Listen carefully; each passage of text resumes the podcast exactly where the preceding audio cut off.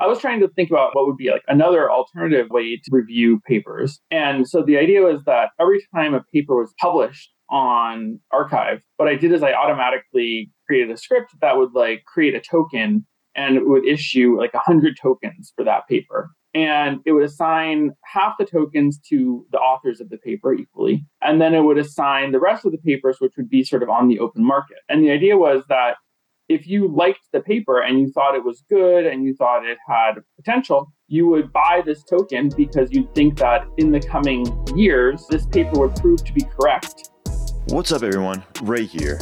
This is episode 109 and the first Health Unchained episode publicly published in 2023. So, Happy New Year, everybody. I have a couple quick announcements I wanted to share with you before we get started with the episode. I'll be at DeSci London on January 15th through the 16th to meet with some of the leaders of the quickly growing decentralized science space. If you're planning to be there, let me know so we can meet in real life. Health Unchained has launched a Supercast premium membership community where you can watch interviews before the rest of the public gets to listen to these conversations. You can find a link to our Supercast website in the show notes. Health Unchained is a media partner for the Blockchain and Healthcare Today Symposium in New Orleans, Louisiana in September 2023. If you're interested in buying tickets or sponsoring the event, please reach out to me so I can coordinate with your team. In this episode, I speak with founder of DBDAO and leader of the DeSci New York City community, Michael Fisher. Michael is a Stanford University computer science PhD graduate and author of the book Regulating AI what everyone needs to know about artificial intelligence and the law. We talk about the value of DeSci and the details of using decentralized databases for storing and managing scientific data more permanently. This was such a great conversation, and I am thrilled to be able to share it with you. I hope you all enjoy it. Remember, the Health Unchained podcast is for informational and entertainment purposes only, and we are not providing any sort of legal, financial, or medical advice. Please do your own research and due diligence before making any important decisions related to these matters. And now, let's get to the show.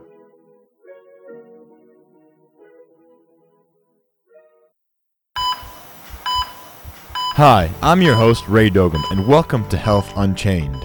On this show, I will be speaking with healthcare entrepreneurs, thought leaders, and executives who are using blockchain technologies to revolutionize healthcare. These innovators are building the distributed infrastructure and diverse communities required for a trusted, secure, and decentralized healthcare ecosystem. Enjoy the show. What is blockchain? Was ist Blockchain? blockchain? What is blockchain? The doctor will see you now. Today's guest is Michael Fisher, who is the founder of DBDAO, and they're doing some pretty cool things in terms of decentralized database building. So I'm going to hand it off quickly to Michael to introduce himself a little bit more in detail and share some of his background as well. And then we'll dive deep into what he's building, a little bit about the DeSci community and how that's growing, and all things NFTs, AI. So I'm really interested in what you have to share with us today, Michael. Thanks for joining. Thanks, Ray, for having me. I'm happy to introduce myself. I started DBDAO, and before that, I was a, uh, PhD student at Stanford, where I was studying computer science and natural language processing. And then, kind of after the PhD, I finished it. I moved out to New York and started DBDAO just because of my interest in the blockchain and AI, and also decentralized science. So, you know, as a PhD student, I had a lot of experience writing papers and conducting research and coming up with new ideas and collaborating. There was ways to do it better.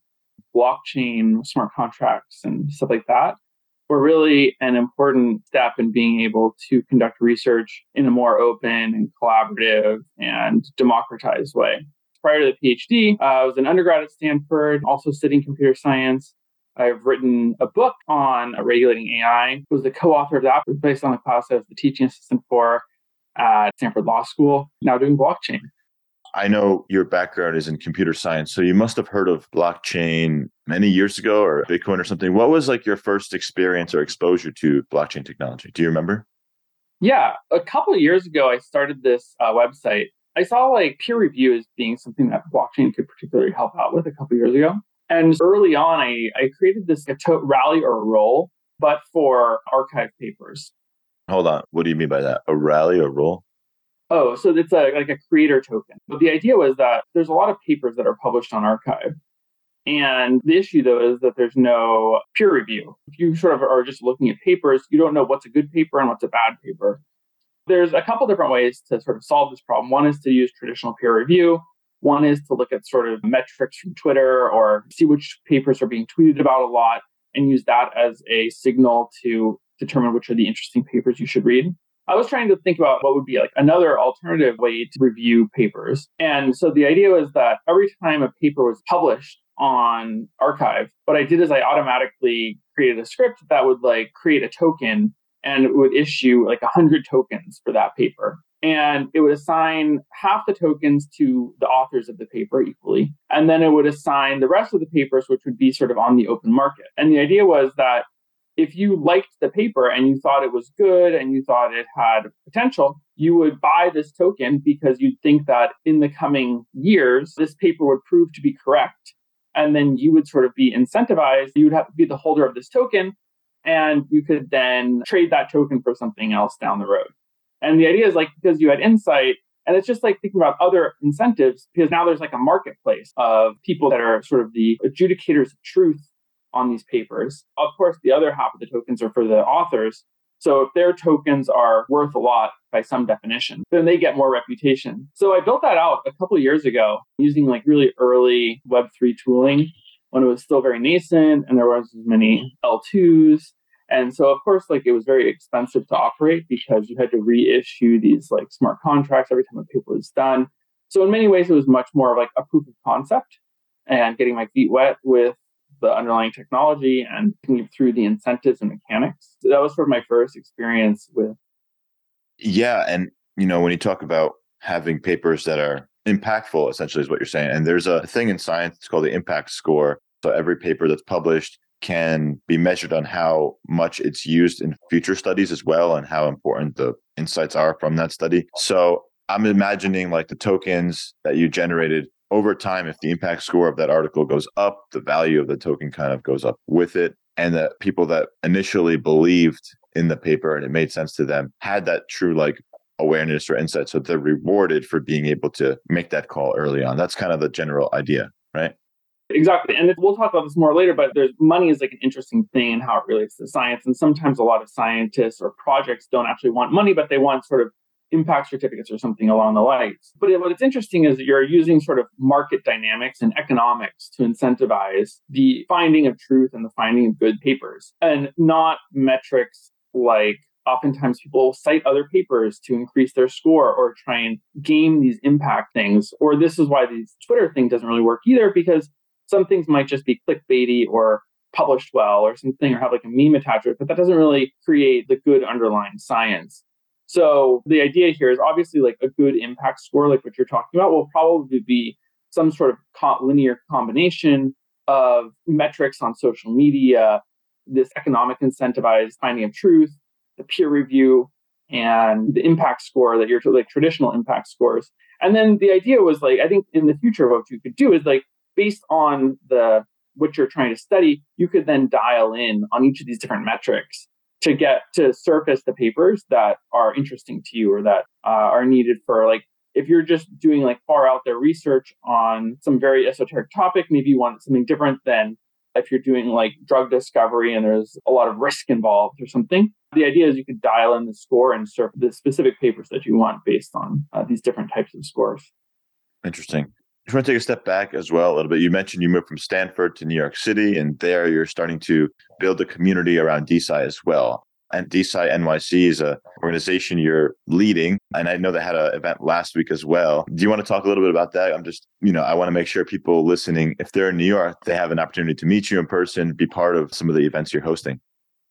I first learned about DeSci and I learned about it through an in-person event at um, Funding the Commons. And after I sort of marinated on that idea for a little bit, and I realized that the reason I found out about it was through this in-person event. I was able to talk to other people. And there wasn't really anything that was hosting these types of things in New York City. And New York City is in many ways a great place to host DeSci things because DeSci is about bringing together people with disparate backgrounds and different experiences. And New York City is in very much ways a melting pot of people and ideas as well. So it seemed very natural to start hosting these things.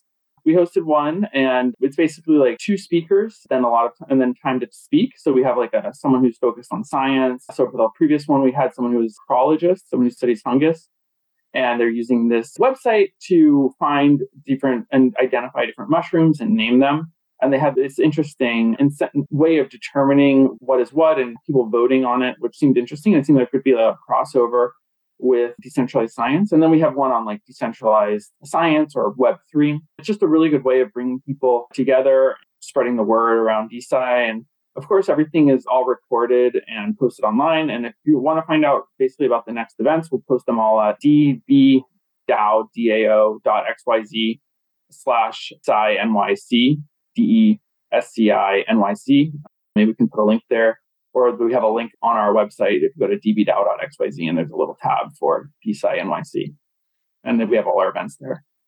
Awesome. I'm sure people will uh, take a look at that as well. And you know what's funny about science? To me, it's always been to some degree a decentralized thing, science in general, because if you believe we're all scientists, we're all conducting experiments, isolated or not, all the time in a certain way. Sometimes you even heard about discoveries being made in different parts of the world around the same time as well. So there's this idea of science is already a decentralized thing. However, in the last 30 to 50 years, it's sort of been the traditional system has centralized the process around publishing science. So, what decentralized science is trying to do, what the movement is trying to do, in my view, is trying to take back that publishing centralization and make it decentralized, which is really tough to do because there yeah. are gatekeepers in terms of what should be published, what shouldn't. We don't want to publish quote unquote science that's not really well thought out designed experiments because then you have maybe even a generation of people following those systems or experiments and it's just creating bad science on top of bad science. So I do find what you're doing very important. Overall, I think the movement is incredibly important and it'll take a lot of time before we reach like the potential that we're thinking about or we're both envisioning here. But maybe what you could do now is sort of describe some of the problems in the traditional current system of science. And you kind of talked about it a little bit already, but things like research funding, patents, ownership, royalty distribution. And do you think that's part of what DBDAO is doing, or what you're doing is What's interesting about DeSci is it relates to publishing. But one easy way, I think, of describing a sort of the power of DeSci is imagine a world in which you are a programmer before GitHub or before SourceForge or one of these sort of open source websites, you had to recreate everything basically yourself. So if you wanted to build something, you'd have to rebuild the library and there would be no like cross collaboration, like coordination costs would be extremely high. If I wanted something, I might have to email someone and they might have to email me back their source. And it just like increased the time of doing programming. But with DeSci, they were really trying to like lower the coordination cost of conducting collaborative research. What that means is instead of having to redo an experiment yourself or redo it, you just opt into a protocol that exists that is on chain. And the idea is you can sort of speed up science by creating these standardized formats or data formats or schemas or data pipelines or Jupyter notebooks or all sorts of various things. So I would say like DeSci is around using like sort of open standards and Web3 technology, decentralized storage, decentralized compute, decentralized funding, decentralized publishing, decentralized incentive mechanism to increase the speed at which science is conducted. Then, in answer to your question about DBDAO, DeSci runs the gamut from funding research, building teams. If you need to build a team, it would be helpful to just know, know who else is an expert in that area, collecting data in a standardized format, sharing the data in a standardized format, visualizing the data, analyzing the data, publishing the data. And then DBDAO relates to all the ethos of DeSci because what we're trying to do is we're trying to create an open database standard for conducting science where the community comes around certain data schemas for different types of data points and data is sort of uploaded into that and data is shared between labs and there's unified namespace where people can access data and link data between different databases data is preserved forever so a lot of problems we're having with some sciences, the data disappears after 50 years. No one knows where it went, or you can't track the provenance, which machine it came from, if that machine has been calibrated properly, who is the researcher that conducted this experiment. It all gets lost. One of the nice things about the blockchain is that all that data is immutable. So, in hopefully in around 50 years, IPFS and the Ethereum mainnet will all still be around. You know, you could just go back and repull that data and validate that a certain type of experiment has been conducted. So at DBDAO, we're sort of creating this sort of immutable database infrastructure for researchers to share data and conduct scientific research. Awesome. So I have a bunch of questions related to that. So, you know, many will argue, do you really need a blockchain? To store all this data. And you might have an answer, or something like, well, we're not putting all the data on the blockchain. It's just like a pointer to the actual data and it's just managed that way. You can clarify that in a moment. I guess my question really is why do we need a blockchain and why can't this be done by a centralized entity? One thing that I think is interesting around how we conduct one is the first is around incentivization. I have this concept of like negatively priced data. So what that means is every piece of data, like right now, I want to store a piece of data on S3. I have to pay a small amount of money. But what really should happen is I should get paid a small amount of money. So I should only pay if that data has no utility, if that data has negative utility. If that data has any amount of utility, let's assume that storage costs zero, like at the moment. Any amount of utility that that data creates should be paid back to the person that created it or the incentive the overall the overlying hyperstructure that created it if you need to pay these sort of small amounts to different people, in many ways, the easiest way to do that is through blockchain and through using one of the things that blockchains are really good at is paying people small amounts of money in a cheap, easy way across different borders and everything like. And when I say money here, I don't mean money like dollars per se. It could also be impact certificates. It's just like some scarce digital asset that needs to be transmitted. So the first reason you need a database on Web3 is you want to be able to pay people for the data that you create. The easiest way to do that, you don't want to link everyone's credit card to a database that's too time consuming. So the easiest way to build that, given that we want to incentivize people, is on the blockchain. The second reason is around data permanence, especially for conducting science. You don't want this data to ever disappear. The idea that a hard drive crashes is very Web 2 or Web 1. If people choose to have their data live forever, for, and I think this is important for scientific applications, it should. So you want data permanence. You want data composability. A lot of like now, a lot of research labs conduct different experiments. The reason you can't link those two databases together really easily because they're on different namespaces, they're on different servers. But really, you should just be able to link a hash of that one piece of data and link it to another hash of another piece of data and have cross database linking. So I could say, like, I want to reference some experiment or some row in another database. I should just be able to click on that row and link it and then put that link on the blockchain and have cross database linkage. You want to be able to also sort of opt into the greater ecosystem of tokenomics that exists in Web3. You want to be able to, in that sense, tokenize data. So every row should be able to be bought and sold in the same way an NFT can be bought and sold. So if someone has a very popular row in a scientific database, and they want to get out of science, they want to buy a house or whatever, they should be able to take that NFT with that genome or with that image in it. And instead of selling a bored ape on OpenSea, you sell this image of this new thing that you have created that is generating a lot of revenue or IP. And so you want to be able to tokenize all the data that exists and then use that in these like larger DeFi protocols. Because right now, a DeFi protocol just takes in an, ERC, an NFT or an ERC20 and then applies all this different leverage and staking. But there's no reason that that can't be done with data instead of just future promises of an underlying token. You want to be able to encrypt the data and store it in a way where you own the keys. So maybe in a lot of examples, I might upload an X-ray or my genome or a health record. I want to be able to protect that, not your tokens, not your keys, and uh, you same thing, you want to be able to uh, do it with exact same principle with data. So you'll be able to encrypt it yourself and only grant people access to that. And it's a little bit harder to do on Web 2. Traditional, uh, you want to be able to tie it to your wallet. So your data should be tied back to, you know, identity is changing. And you want to be able to tie your data to your specific MetaMask wallet, either anonymously, pseudo anonymously, or with your real identity. And then lastly, like everything is going in Web3, we just need a Web3 alternative to traditional Mongo, Postgres, Firebase type databases where it interoperates with multi-sigs, wallets, and sort of the larger ecosystem.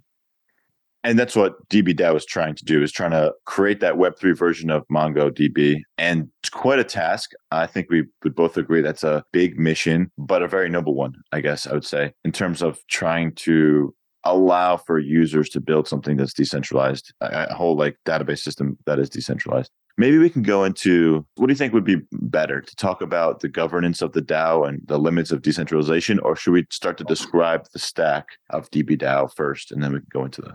let's do the governance of the DAO. I think that's like pretty interesting in terms of how you create these ecosystems of data, these data DAOs. So basically, like we have this concept of a database, and we want to create a lot of really high quality data in this database. You don't want a lot of spam or messy data because that doesn't create value for anybody why is it called DBDAO? So each database is managed by a DAO, and a DAO stands for a decentralized autonomous organization, which is basically there's a lot of different ways to describe a DAO, but I think one way is just like a group of people who are aligned towards some common goal. So a group of people aligned towards a common goal come together and they create a mission for a database. Let's say this mission is around finding plant leaves that are around the world. So this plant leaf DAO then creates a schema for the database. So they say our schema for our database is going to include an image, it's going to include when the specimen was collected and the location. Then they're going to create that database and then they're going to come up with a structure of which data is going to be accepted or rejected from this database this is like a big problem that we see on web 2 today is like what types of content should and shouldn't be allowed on twitter? And this is a very hot topic and right now it's basically defined by the terms of service and maybe on twitter it's defined by like what elon musk wants or doesn't want or with the rules that he creates in the terms of service then deputizes many different types of people whether they be ai or humans to search the website and remove content that is not in line with the terms of service. But in the same way, this DAO creates a terms of service, and then they create a multi-sig on top of this database. And the multi-sig basically says it's a governance structure where it says like one possible example would be like in our Leaf DAO, there are three members. If two of the three vote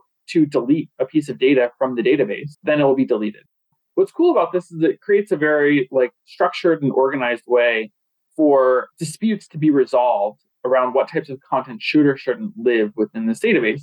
And of course, you can go back and audit all the different types of content that are submitted because it's all on chain. So if you think that this DAO that is managing the database is corrupt because someone has submitted 10 different leafs and they all fit within the guidelines and this DAO just keeps rejecting them, you can whistleblow to the larger audience on another platform and saying, look, this DAO is corrupt and is no longer accepting things that should be included in the database. Now, we have another interesting mechanism in place which basically disincentivizes spam. Like I said previously, if you get content into this database and then the database monetizes, your leaf is used a lot and ads are displayed against it. The database earns a bunch of money, and then well, you earn a portion of that revenue as someone that's contributed to the database. Now, a lot of people want to then be in the database for that reason because they'll get earn money. Now, a bad actor could come along and say, "Oh, I want to submit a bunch of pictures of dirt and then I hope that I will then monetize those pictures of dirt. And this is going to take the people who are in charge of the database DAO a lot of time. They're going to have to go through all of this data and it's going to take them a lot, waste a lot of their time. So what we do is the database administrators set a deposit where each row that is being contributed to the data set has to go along. So the person also has to submit like 50 cents along with that row. And if their row is accepted into the database, they get their 50 cents back. And if their row is rejected, database DAO slashes that, and that just goes in towards funding the database.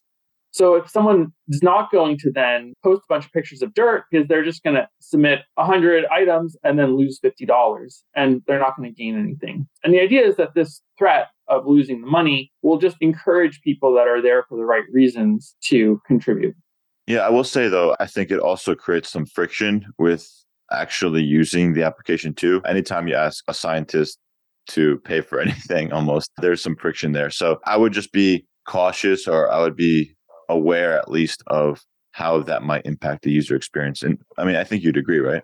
Totally. Yeah, 100% agree. And so if that is the case, you can always set the deposit to zero, in which case they can just use it freely. And then, sort of, once spam becomes a problem or you decide to open it up to a larger audience, you can start upping that deposit to a higher and higher thing to compensate the curators of the database.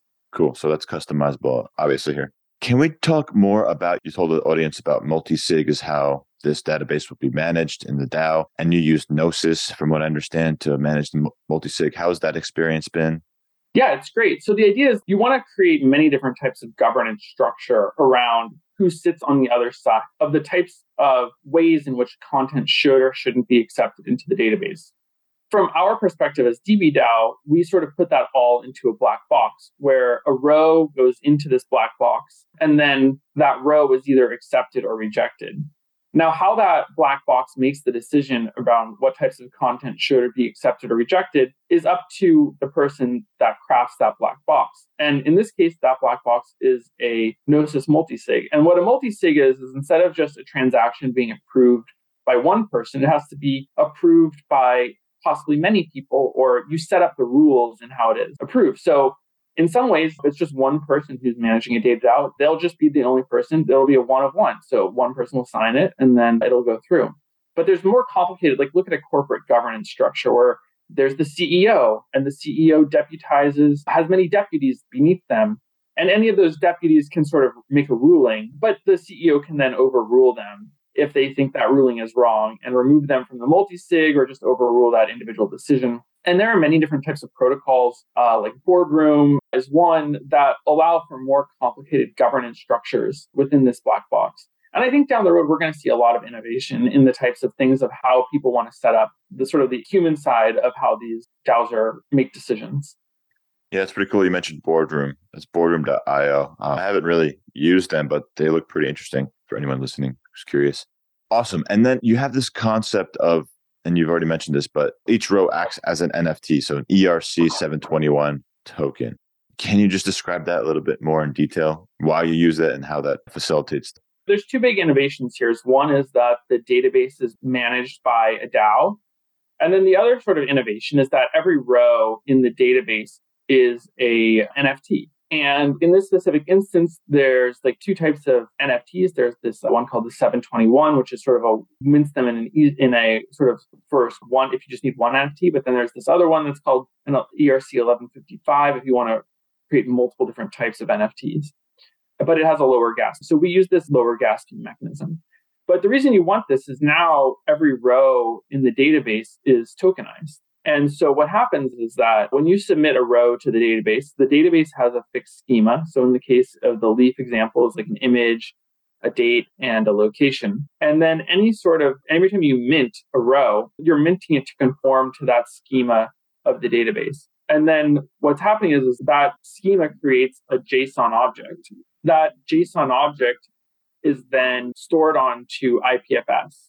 The reason you want to store this on IPFS is it lives forever, can be retrieved by anybody. And it also creates what's happening is you're putting an infinite amount of data, more or less, and then hashing that down to content ID, which is a fixed size, a couple bytes.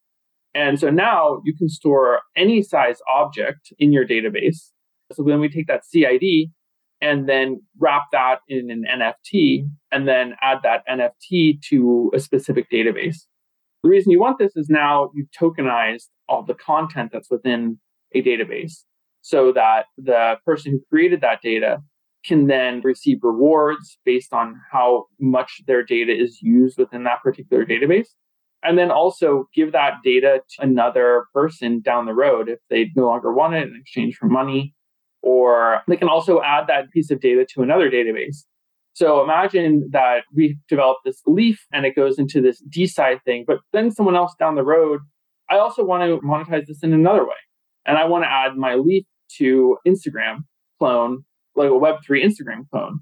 So I have this generic NFT object that I can then add to many other types of databases that exist that have this same schema, or maybe I have, and then I add it to maybe two or three different databases. And what's interesting is then this NFT, there's only one of them, will monetize from multiple different data sources. So you have a reference for this that describes this one object, which I think is valuable because oftentimes, you know, you might copy databases between them. But then, you know, if later down the road that this leaf, this particular NFT is invalidated, I don't have to invalidate it across multiple data sets. I only have to invalidate it once. So there's a lot of benefit in just having that one NFT describe one specific object. Got you. Yeah, that makes sense. It's quite complicated what you're doing. I think the building block of databases basically for Web3 is sort of what you're trying to build and really interesting stuff. I understand you also include a stablecoin as part of the data curation and incentives mechanisms. Can you describe why you chose USDC specifically and then how a stablecoin helps to make this more efficient, effective? Yeah, we can basically a stable coin is an ERC20 that denotes value tied to USDC, but we can take any by default, kind of the idea is you people don't want to use these other things, but you can also take in, say this a DAO issues their own token and it's of limited supply. They can incentivize people to do work on their network, do work for them using their own ERC20. But maybe that same DAO hasn't issued a token yet. And the people just want to earn USDC for the work that they contribute for this database. Then they can go buy food or pay rent. We're open to many different types. I mean, that's one of the cool things about Web3 is it's all very interoperable. If some data set thinks that USDC is the right way to pay people, you just stick in the smart the address for that smart contract. But if another DAO, say the Mushroom DAO doesn't want to get involved with money, they just are care more about points and reputation. They issue a token, they create mint a million of them, and then they gradually disperse that out. And people can then show on their website how much mushroom token they have to gain accreditation within this community. Got it. Yeah. And that's cool that there is that flexibility and customizability within the system itself because you're probably going to get a lot of interesting requests and questions you probably haven't thought of yet in terms of how people want to use this or build on top of it. That's one of the cool things about the Web3 is it's all just very plug and play. You can just kind of mush the pieces together. Yeah, interoperability is a good word for Web3, I think, just because it is in natively interoperable. The idea of blockchain protocols itself, they're very interoperable or they're getting to become more interoperable as we start building upon them. You also use Lit Protocol and Prisma. Lit Protocol for the columns in the database to be encrypted. And that's an optional thing as well as, yeah, you want to talk a little bit about that just for our technical listeners? Yeah. Totally. So the idea is a lot of this data is posted on chain. In theory, you could access it, but you also want to be able to encrypt certain parts of it. So Lit Protocol is a way of encrypting based on NFTs. So the idea with Lit is that we encrypt a column of the database. And when you read it, you won't be able to read that column. So say we have a database of first name, last name, and email addresses with each of those as in a column. Now we want to encrypt the column side of things. Then to be able to decrypt it, you need to then purchase an NFT, which will give you the private key to be able to decrypt that data in that database. So you can develop a lot of really interesting applications because of this. So imagine you created like a Spotify competitor and you could search the names of the songs. But then to be able to play the song, you have to pay for the NFT that will allow you to decrypt the MP4 that's part of that for that specific song. Or Netflix, a similar thing. If you could search the index and search the database, but in order to play the movie, you need it. Or for lead gen, you need to pay to get access. You could search for like approximately what you want, but you need to pay to get access to the contact. Or for medical, you know, you can see the results, but you can't see the underlying molecule that is used. And if you want to purchase that, you can. So that's for lit. And then for Prisma, we want to be able to interoperate with existing Web 2 applications. Prisma is something that's used pretty generically online and allows us to uh, have a drop in URI replacement. So if there's an existing Web 2 application that wants sort of like the superpower of Web 3, they just drop in our URL that points to our database, then we can start issuing and minting NFTs for that specific web application. The point is, DBDAO is very interoperable and is uses a lot of existing protocols to give our users more benefits. To make it work. Let's talk about the actual user interface and experience. And I know there's different types of stakeholders that would want to be, be using DBDAO. It includes like developers, who think it's interesting, researchers who actually want to use it to make their scientific data public or just to manage their data on a decentralized sort of cloud system like you're building. I don't know if I'd call it cloud already, but it's a decentralized database, right? Then you've also listed specific stakeholders, the curator, the scout, and the viewer. So maybe you can just walk us through what the experience is like for these guys. Yeah. Yeah. So as you said, there's basically the curator, the person who comes up with the schema for the database, who promotes the database. So if you just have a database on your own, no one's going to know about it. You need to tell people about it. The curator also does the role of accepting or rejecting data.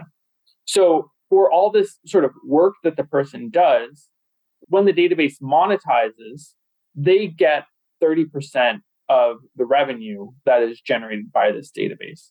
So they're rewarded for the work that they've done. Now, for doing our part of the work, the network takes 10% of the fees as well, of the rewards. And then the additional 60% go towards the people who we call the scouts. And the scouts are the people that contribute data to the database. Let's take an example where a database generates $100 in ad revenue. Now, $30 goes to the curators of that database. We take 10 and then the scout have let's say there's 60 rows in the database and $60 goes collectively to the scouts. And because there are 60 rows in the database, each scout earns a dollar a month for the contribution that they have. So if it's over the course of a year, and they have one row or two rows, they're making 12 or $24 a month for that.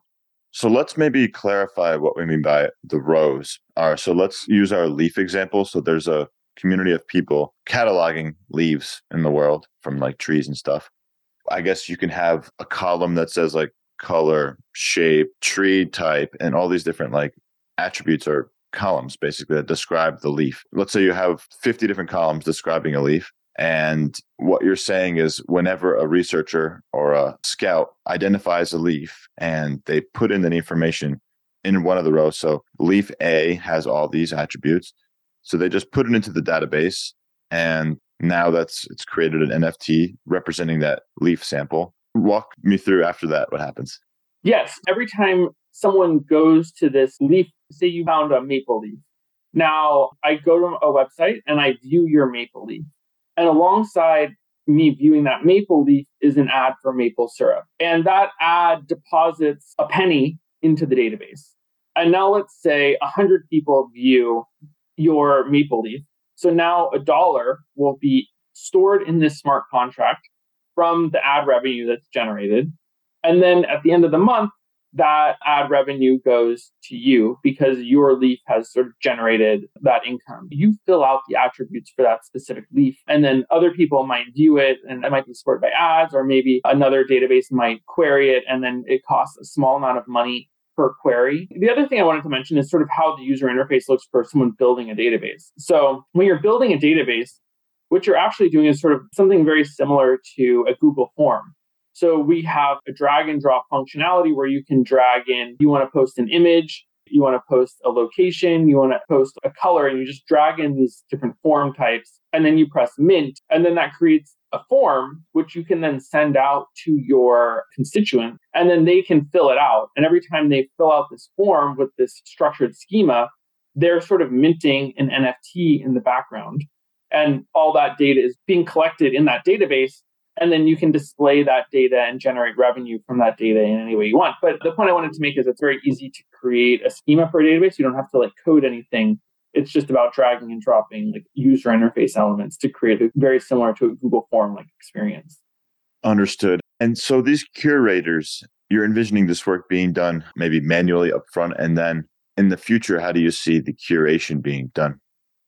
Yeah, I think down the road, we're seeing a lot of stuff with like chat GPT being more and more important in how systems are built. And I think there's an interesting way of like right now, all the big websites like Facebook and Twitter use a lot of AI to flag certain types of content. But with AI becoming more accessible to people, I think it could be that in addition to having a human curator, you could also have GPT, which is like this general purpose language model that is extremely powerful, be one of the curators on this multisig.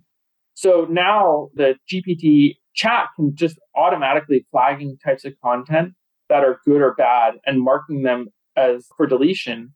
And then maybe because they're on the multi-sig in one hypothetical example, instead of two humans needing to delete a piece of content, the GPT will be the first person who flags it, and then it only needs one more. So this will save a ton of time. And then as it becomes better and better, maybe we can rely on it more and more. And I'm sure you can think about how that could be a problem or dangerous in terms of like AI bias. So something that we'll need to monitor very carefully, especially in the beginning. Exactly. But I think this is a very powerful tool because like DBDAO is very much around decentralizing and democratizing content curation and moderation to some extent. And AI certainly has biases, but you don't worry about AI being biased in the same way as humans do. So people might worry that a curator of a database has been compromised by being paid or by being some sort of relationship like a social relationship that someone has. But I don't think that the threat model for AI is different, and no one worries about someone really paying off GPT. Maybe that'll happen in the future. But I think each of these has a different set of biases. And together, I think you have the ability to craft it in such a way that it'll create a stronger content moderation system than either one alone. That's interesting. I appreciate that. Thanks. The DeSci space has gotten a lot of traction in the last couple years, but there are still challenges. What do you think are some of the biggest challenges in DeSci? Uh, yeah, I think we're still figuring out what are the types of problems that will be solved by this. And I think people are starting to get very interested in. So there's a lot of DAOs that are coming together and collecting self-report data from their Fitbit, from their own experiences in life. I think we're overcoming a lot of the hurdles in terms of getting people comfortable submitting their data, rewarding people through economic or social means. I think it's just about, it's still very early for DeSci. Like this concept is only a year max, probably closer to six months old we're still even figuring out like what are even the problems in this space.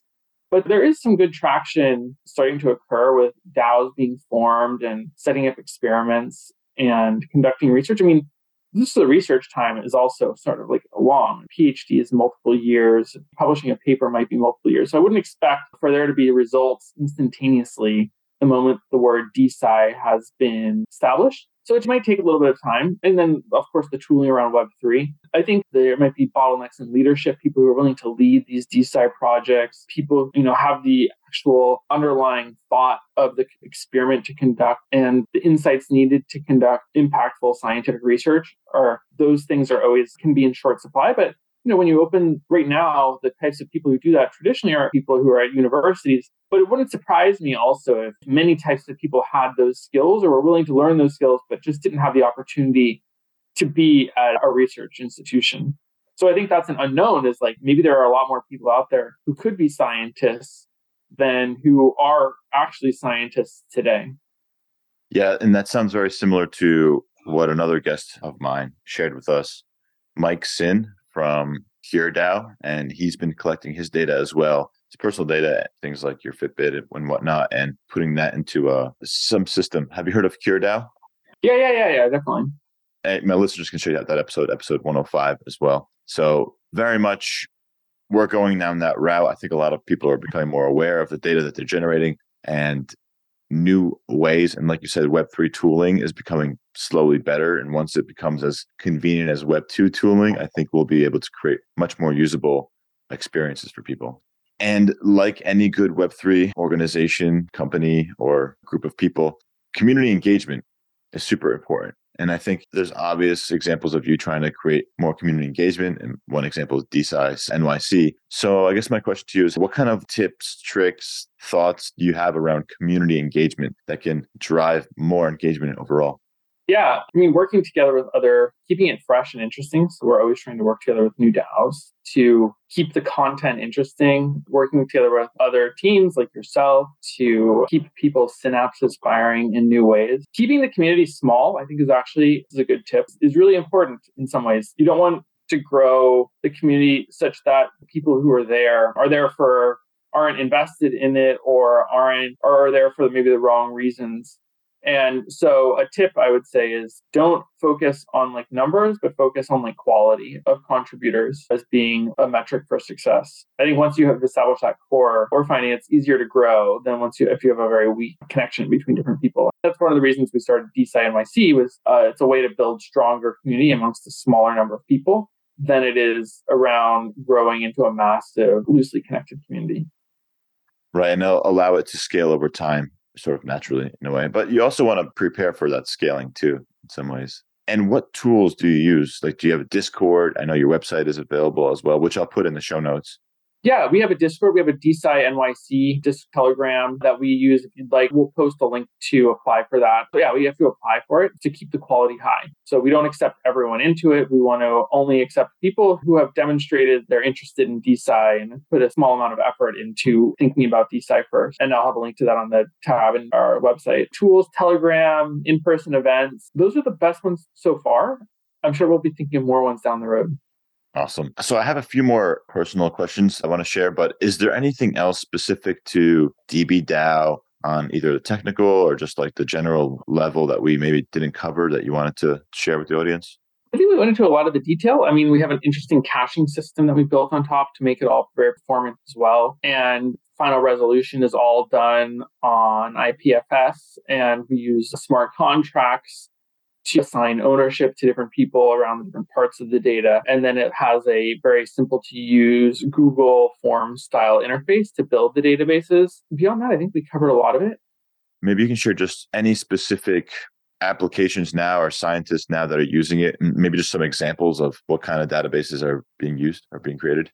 Totally. So we're working with Hair HairDAO to figure out different types of treatments for hair. Uh, we're working with Psychedelics DAO to have people do trip reports. We're working with a weed DAO to have people crowdsource write a scientific experiment, validate different test results that have been published already. So I think reproducibility is a big problem in science today. Maybe you don't conduct original research for some things, but if you can just validate or invalidate certain research, that is helping a lot to conduct experiments. We're working together with Build, a non DeSci thing, to help them build their applications. There's many different types of applications beyond the DeSci that we're building together with, and many more in the works as well. Awesome. That's really good to know. In terms of an outlook for next year, 2023 and beyond, what are you guys planning to do? You know, what are some of the milestones that you guys are trying to accomplish? Yeah, I think we want to strengthen our ability to create, simplify the user interface more, make sure we're solving the right problems, add in more complicated schemas for people. We want to start making it more interoperable with other things so that you can plug in different things. We want to be able to like modularly plug in with a data visualization or compute. And we can do that now, but I think there's ways that we can make this interface a little bit more easy to do. I think those are our main things is making it more modular for like a visualization and compute tooling to come in or making it so that it natively drop into a Jupyter notebook and you can just store your data automatically onto DBDAO. On that note, you mentioned you want to have compute as part of the uh, one of the functions. My question is, and you also have an encryption mechanism as well. Is there like a confidential type of compute mechanism you're trying to build so that you can potentially, without seeing the data at all, apply some algorithm or f- functions in order to determine like a result of based on a certain data set? Is that something that you're thinking about? Or? We've thought about this. There's a couple different ways of doing this. The holy grail is homomorphic encryption, homomorphic computing, homomorphic encryption computing. The other one is trusted computing environments. I don't think that's our bread and butter right now. So we will work together with other people to do that. But this is the holy grail. You have a database of uh, students, and you want to see how many of them have had a COVID vaccine. But you don't want to reveal who has had that COVID vaccine, but you want to know the percentage of students maybe that in the school so you could issue insurance so that an insurer knows like the premiums that someone has to pay. So they could query your database and say like, oh, 90% of the students have been vaccinated, you're going to have very low premiums without revealing sort of any of the underlying data. So that will happen. We will get there eventually. Right now, there's a couple technical things that are preventing it, but it is sort of on the longer term roadmap to do these sort of more complex and trusted things that you'd want to do with a Web3 database. We built a prototype actually that does this using, it wasn't fully SQL queryable, but it used some ZK technology, zero knowledge technology to create a ZK database for simple data science queries. And it was very interesting. We will probably pursue something like that down the road. And in the shorter term, we will work together with the more compute layers to use this database to then do compute. You basically want to take a Docker file in the highest level instance and then do compute over the database and then run these Docker instances on the various DBDAO databases. Are there any other organizations that are doing something very similar to what DBDAO is doing? We are the ones that are the Firebase for Web3 in terms of creating a schema, making it very interoperable, offering many different other features on top of it, and plugging in. I mean, there's obviously like Postgres and Firebase, you know, Mongo, or Redis, but I don't think anyone's taking the full on Web3 approach to databases. Interesting. And if anyone listening disagrees or thinks they have one, let us know in the YouTube or Telegram chat that's the best way to do that. Do you have any favorite DLT projects you think is doing really important work? And this is like a general question. It could be like you could say Ethereum if you want. I don't know if we include this, but ZKs. ZKs are going to be the next blockchain. In hmm. many ways, ZK reduces the need for reliance. So, I mean, the issue with blockchains for the most part is that the reason you use them is so that you can get verified compute or verified storage. But there's ways of doing that without needing to only rely on one central party to do that. So one of the things that's not so great about Ethereum is it's sort of a giant bottleneck because everyone wants to do compute on this one slow computer but uh, ZK changes that. Other things that DLT Cure is interesting, Fleming Protocol is interesting. Anyone who's doing sort of science or creating an application, I think, are the ones that I sort of. I mean, STEPN is interesting too because I think they're you know one of the first ones to do an application that there's some good and bad things about it, but they're the first ones to like create like a Strava alternative that is based on the blockchain and uses incentives based on the blockchain as well. Welcome to the Health on Chain News Corner. Google Research and DeepMind have recently launched Med-PaLM, an open sourced large language model aligned to the medical domain. It is meant to generate safe and helpful answers in the medical field. It combines Health Search QA, a new free response dataset of medical questions Med-PaLM addresses questions posed by medical professionals and non professionals by using various datasets. These datasets come from MedQA, MedMCQA, PubMedQA, LiveQA, Medication QA, and MMLU. A new dataset of curated, frequently searched medical inquiries called Health Search QA was also added to improve the multi-med QA. This model was developed on PaLM, which stands for Pathways Learning Model, a 540 billion parameter large language model for AI. This launch comes after ChatGPT 3 has seen enormous utilization by all kinds of people and industries.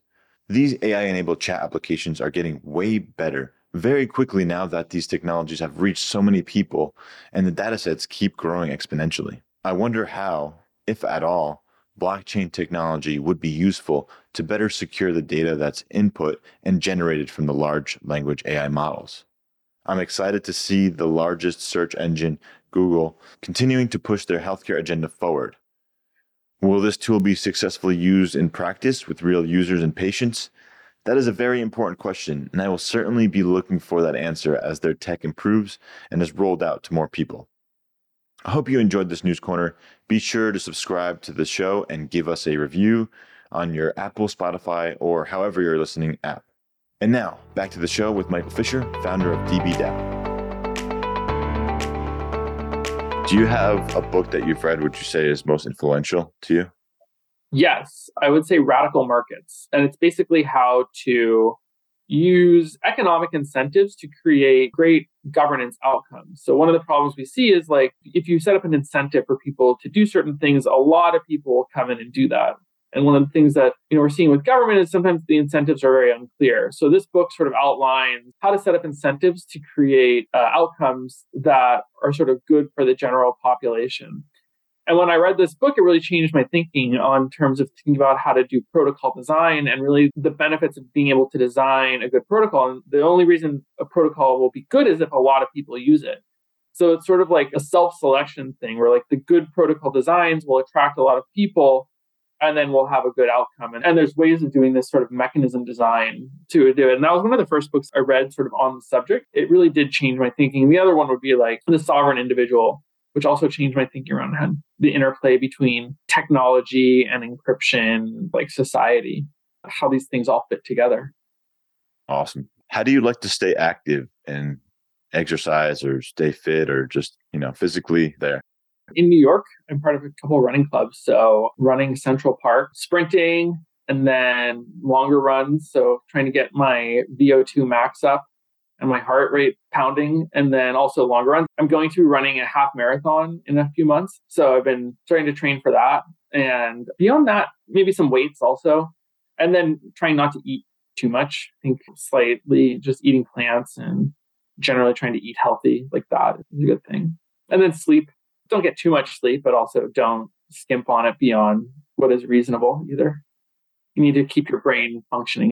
I work too long and then my brain at some point just gets a little like I can notice a drop off and just need to sleep or do something else, go for a run or something.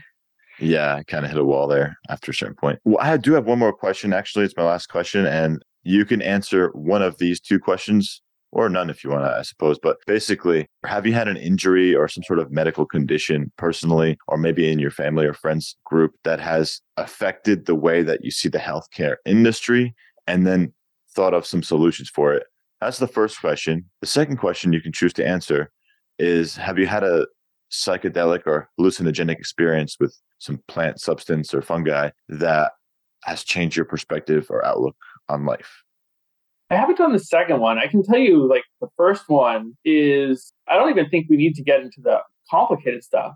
I had to recently get a doctor's appointment, and it a long time and very complicated to be able to do it. Just even for getting like literally the most routine physical checkup, the wait time was like a month and very complicated and bad. I don't even think the existing healthcare doesn't even talk about like dealing with more complicated issues. We just have even the, the most basic things to fix first before we can even get into optimizing beyond routine stuff. I mean, I just needed to get something checked on my foot and I ended up just solving it myself before I could even see a doctor because that didn't work. I called 10 doctors. The listing was very out of date. They didn't have appointments for a long time. And it's not cheap either. Like I got a reasonably good one. And so it's not like I'm trying to duly save money here and it still doesn't work. And I think it's a huge problem.